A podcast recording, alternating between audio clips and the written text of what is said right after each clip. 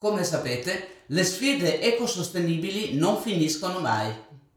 Ma quando parliamo di mare, la sfida diventa improrogabile. Il mare rimuove ogni giorno 22 milioni di tonnellate di CO2 dall'aria e fornisce il 50% dell'ossigeno indispensabile alla nostra vita. Assorbe il 90% del calore in eccesso sulla Terra e nelle sue acque abita l'80% delle specie viventi presenti sul nostro pianeta. E noi? Beh, noi lo usiamo come se fosse una pattumiera. Ma siamo sicuri che ce lo meritiamo l'appellativo di Homo sapiens?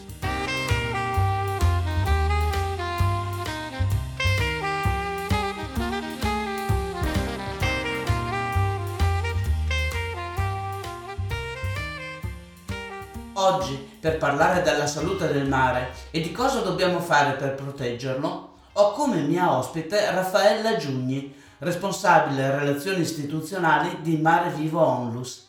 Buongiorno Raffaella. Senti, se facessimo in questo istante un selfie al mare, che cosa vedremmo? Buongiorno Rossana. E se facessimo un selfie al mare, la prima immagine sarebbe una bellissima distesa blu che ci mette un senso di pace e di infinito. In realtà è quello che noi definiamo l'altro pianeta, altro rispetto alla Terra che ben conosciamo. È un pianeta misterioso perché nonostante ospiti, come dicevi tu, più dell'80% della vita della Terra, è per lo più sconosciuto perché spendiamo più soldi ed energia per conoscere gli altri pianeti che per studiare gli oceani. Il mare è indispensabile per la vita dell'uomo sulla Terra, perché produce più del 50% dell'ossigeno che respiriamo e assorbe un terzo dell'anidride carbonica prodotta dall'uomo. Ma questo lo può fare solo se è in buona salute. Se al selfie aggiungiamo una foto più dettagliata, vediamo che questa magnifica distesa blu è in grande sofferenza. Gli oceani sono tutti interconnessi, ma focalizziamoci un attimo sul Mar Mediterraneo, che è a tutti gli effetti un piccolo oceano rappresenta un hotspot di biodiversità importantissimo. Questo bacino è altamente popolato, ci abitano 500 milioni di persone e questa pressione antropica pesa moltissimo su questo mare. Cominciando dalla cosa più evidente che è l'inquinamento da plastica, ogni anno finiscono nel Mediterraneo tonnellate di plastica, appunto, è come se ogni giorno 500 container scaricassero in acqua il proprio contenuto. La maggior parte di questa plastica proviene principalmente da tre paesi, Egitto, Italia e Turchia.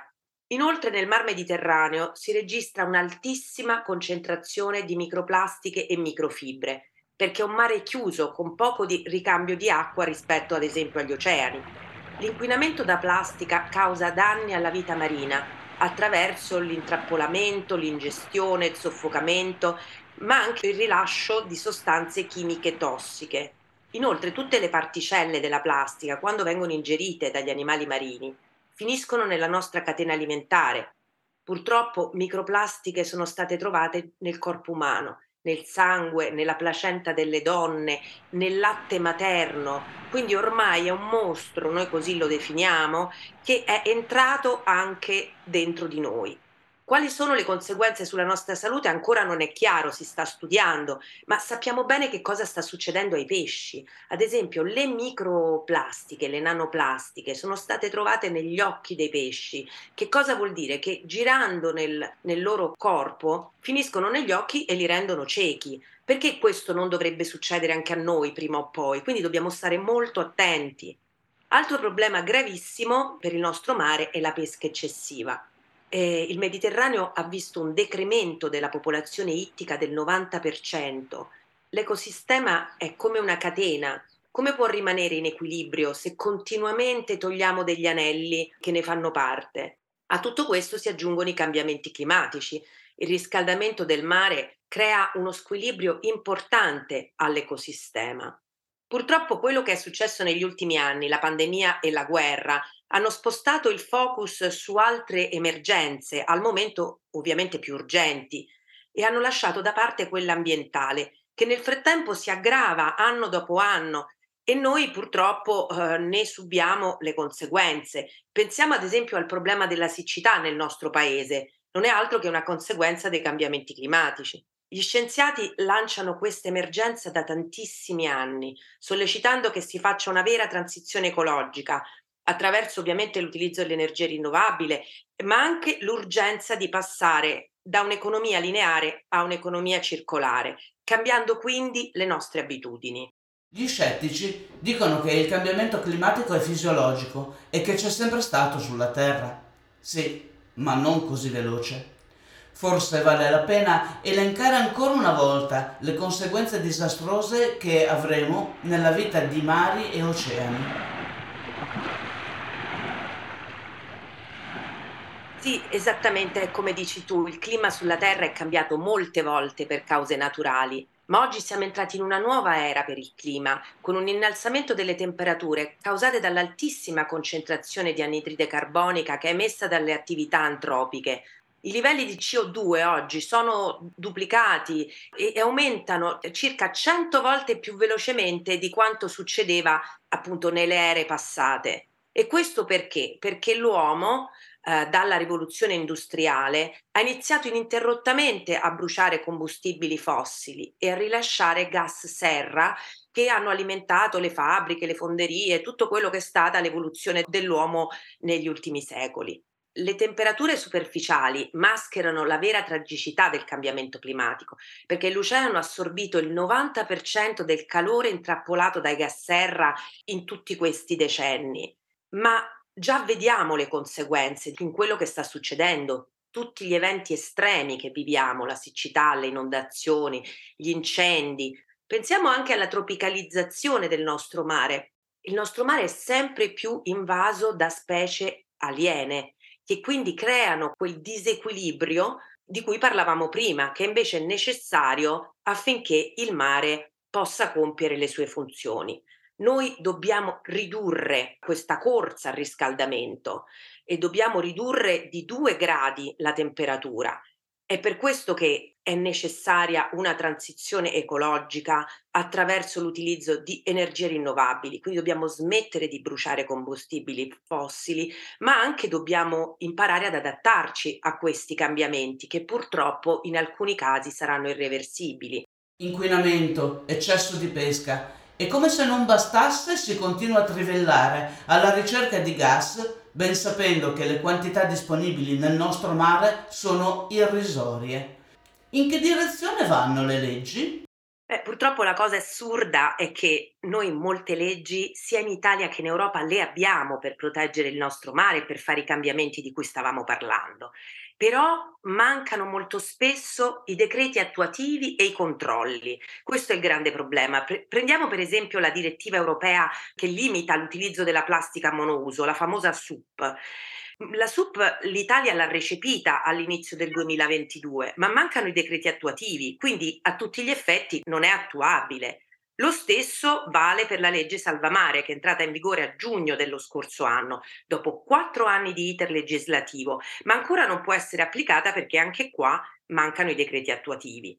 Inoltre sul tema delle trivelle, e chiaramente trivellare non è la soluzione per risolvere il nostro problema sulla sicurezza energetica Innanzitutto perché le riserve di gas che noi abbiamo sono poche, quindi non risolverebbero il problema. Dobbiamo assolutamente puntare sulle energie rinnovabili, di cui il nostro paese è molto ricco, costituiscono un'energia tra l'altro più democratica e che ci permetterebbe veramente di essere indipendenti dagli altri paesi.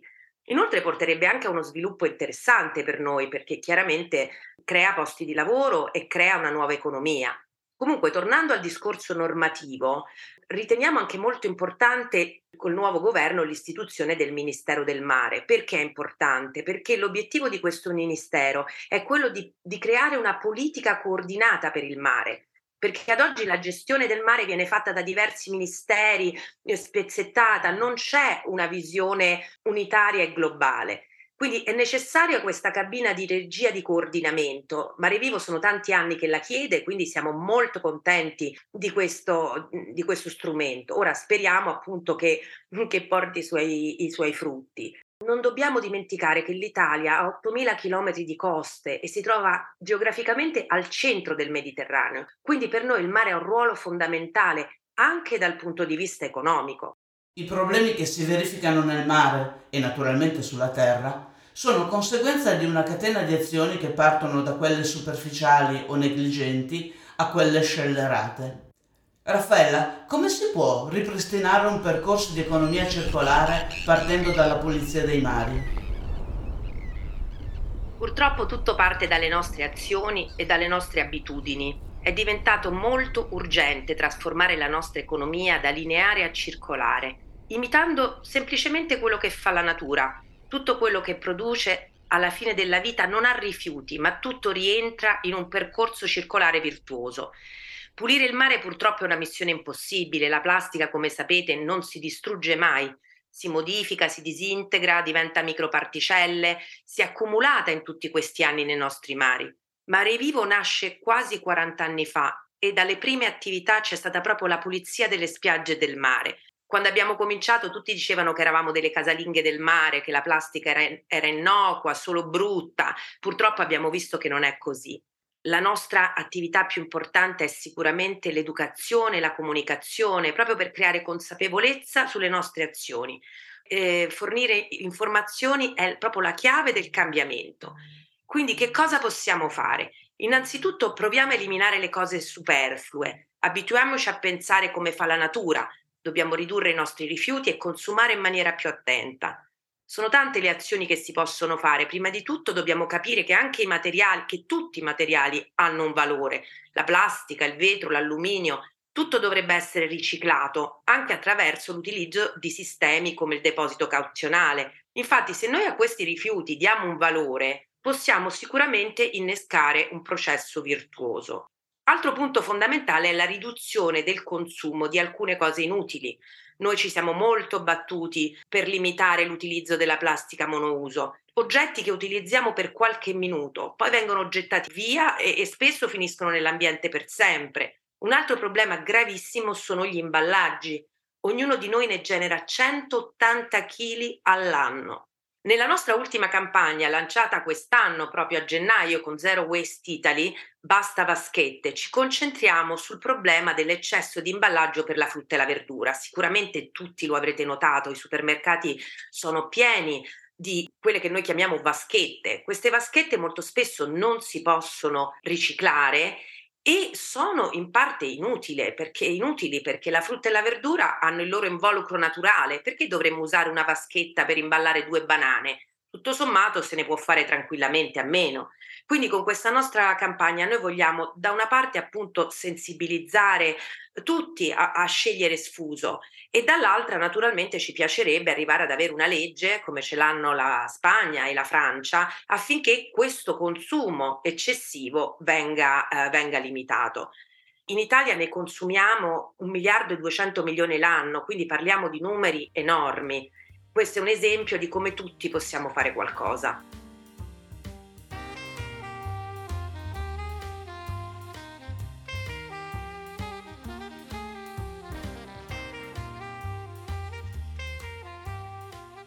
Mare Vivo è attiva dal 1985 e si batte a difesa dei mari e degli oceani.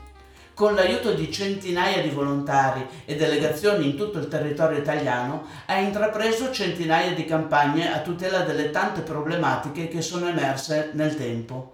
Ma restando nell'attualità e guardando al futuro, vuoi raccontarci qualche nuovo progetto? Certamente, il mare ha tantissime criticità, quindi come, come immaginerete siamo costantemente sollecitati a fare nuove campagne. Purtroppo i problemi sono quelli di cui già abbiamo parlato, sono un po' sempre gli stessi che, che aumentano. È dal 1985 appunto che, che, lavoriamo su tutti questi temi e quest'anno continueremo le nostre battaglie, prima di tutto, come dicevamo, per ottenere i decreti attuativi delle leggi, perché quella è la prima, è la prima cosa da fare. Poi continueremo con il nostro lavoro sulle spiagge, eh, non solo la pulizia, ma quello appunto di comunicare. Noi mettiamo sulle spiagge, abbiamo una campagna che si chiama Adotta una spiaggia e sulle spiagge che adottiamo mettiamo ad esempio dei cartelli informativi perché vogliamo comunicare a tutti quanto è importante l'ecosistema spiaggia, perché lo dobbiamo proteggere. Quindi questa campagna andrà avanti e, e sempre di più dobbiamo capire, capire, che è un ecosistema fragile e che lo dobbiamo, lo dobbiamo proteggere. Uh, tra tutti i problemi che ha la spiaggia sono i famosi grandi eventi che vengono fatti. Su questo ci batteremo anche molto quest'anno perché noi non abbiamo niente in contrario ovviamente ai concerti, alle gare di motocross, a tutto quello che viene fatto. Ma perché sulla spiaggia? Ci sono altri luoghi più adatti per poterli fare l'impatto che hanno è, è, molto, è, molto, importante, quindi su questo vogliamo continuare a lavorare. Inoltre un'altra campagna molto importante si chiama Replant. Replant è una campagna che parla delle foreste del mare, quello che dicevamo prima, il mare produce ossigeno, quindi noi dobbiamo proteggere le sue foreste, proprio come proteggiamo le foreste sulla terra. Hanno un ruolo vitale, importantissimo, quindi giusto piantumare, sulla terra piantumiamo anche con più facilità che nel mare, ma prima di tutto dobbiamo proteggere, perché quello che abbiamo è impossibile da ricostituire. Quindi capiamone l'importanza e proteggiamolo. Un'altra campagna che sicuramente ha un impatto molto importante su cui andre- andremo avanti è quella contro l'abbandono dei mozziconi di sigaretta e dei piccoli rifiuti nell'ambiente. La nostra campagna, che va avanti ormai da tanti anni, piccoli gesti, grandi crimini, vuole proprio sottolineare questo, come un piccolo gesto fatto da tutti noi in maniera involontaria, distratta, può essere un grande crimine per l'ambiente. Quindi, come vedi, abbiamo tantissimi progetti e anche di più e naturalmente l'educazione nelle scuole che non finiamo mai di, di portare avanti. Educazione e informazione voi ne fate veramente tanta, ma sai, io non sono tanto preoccupata per le nuove generazioni. Loro hanno ben chiari i danni fatti all'ambiente e credo siano molto più sensibili. Ciò che invece mi spaventa, Raffaella, è il qui e ora. Che cosa fare per invertire la rotta in questo preciso momento? Sì, giustamente come dicevi, Mare Vivo è dall'inizio della sua mission, proprio l'educazione alle nuove generazioni. Ne abbiamo fatta tanta e ne facciamo tanta, perché come abbiamo già detto, solo la consapevolezza ci fa agire in maniera corretta. Lavoriamo con i bambini e i ragazzi con l'obiettivo proprio di supportare concretamente le istituzioni scolastiche nel compito di educare le giovani generazioni alle sfide, ai cambiamenti urgenti e prepararli a dare il via a una vera transizione ecologica. Io credo che, come dici tu, le nuove generazioni siano molto più consapevoli rispetto alle nostre relativamente a questi problemi e alle tematiche ambientali. Prima di tutto perché se ne parla di più e questo è molto importante il ruolo ovviamente del, dei media e della comunicazione. Ma il problema vero è che il problema lo abbiamo ora. Noi non possiamo aspettare che questi giovani siano adulti, non possiamo tra l'altro lasciare a loro un pianeta così sofferente, non è giusto. Quindi dobbiamo essere noi i primi a invertire questa tendenza. Siamo noi la generazione che ha in mano il cambiamento, quindi siamo noi i primi a doverlo realizzare. Lo dobbiamo alle future generazioni, ma lo dobbiamo anche alla nostra vita di adesso, perché con la rapidità con cui succedono i fenomeni di cui abbiamo parlato, eh, non, non c'è più tempo, è un'urgenza vera. Interessi, denaro, guadagno, egoismo e soprattutto cecità Sembra che siamo sordi e ciechi davanti alle responsabilità che abbiamo in qualità di abitanti momentanei del pianeta. Se tu volessi lasciare un messaggio per smuovere gli animi, che cosa diresti? La verità è che non ci rendiamo conto che il pianeta è la nostra casa e come facciamo con le nostre case lo dobbiamo difendere, lo dobbiamo proteggere, lo dobbiamo preservare. Quindi io il messaggio che vorrei lasciare è proprio questo, che il nostro futuro dipende dalla salute del mare e la salute del mare dipende da noi e dalle nostre azioni. Ora in chiusura, Raffaella, prova a immaginare un futuro, diciamo tra dieci anni. Che cosa vedi? Eh, questa domanda è assolutamente molto difficile. Se ti dicessi che vedo un futuro negativo, ovviamente non potrei fare questa attività. In realtà ehm, la velocità con cui la situazione sta eh, precipitando, diciamo, non ci lascia ben sperare. Eh, la scienza dice che mancano sei anni e sette mesi ad un punto di non ritorno, quindi non arriviamo nemmeno a dieci anni. E quello che io mi domando è perché non trattiamo queste indicazioni che arriva dal mondo scientifico come un'urgenza assoluta? Perché non ci attiviamo tutti insieme come abbiamo fatto con la pandemia? La pandemia è un esempio perfetto, ci sono state date delle indicazioni molto precise, noi le abbiamo seguite e siamo usciti da una grande crisi che quando è cominciata era, era incredibile, pensavamo di non uscirne mai. Invece ho molta fiducia nella capacità dell'uomo, quindi di agire e di cambiare le cose, però lo dobbiamo fare, lo dobbiamo fare ora tut- e tutti insieme e dipende anche molto ovviamente dai nostri governanti, perché è da lì che arriva l'input. Io voglio essere ottimista, ma nell'essere ottimista dico che dobbiamo agire mh, mhmm, molto rapidamente. La transizione ecologica di cui tanto si parla non si sta attuando, nonostante l'input dall'Europa, nonostante eh, le riunioni internazionali, nonostante tutto quello che stiamo facendo. Se ne parla troppo e si agisce poco.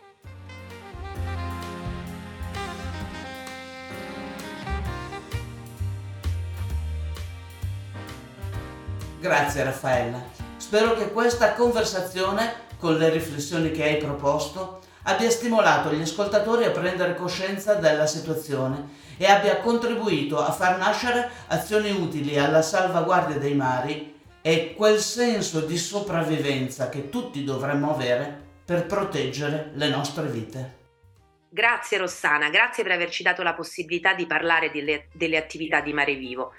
Ci auguriamo di poterci risentire presto con delle notizie migliori. Intanto però invito chiunque volesse seguirci a farlo, seguendo i nostri canali social o diventando un nostro volontario. La nostra famiglia è grande ma si deve allargare, dobbiamo farlo tutti insieme, perché solo tanti piccoli gesti fatti tutti insieme ci possono portare a grandi risultati.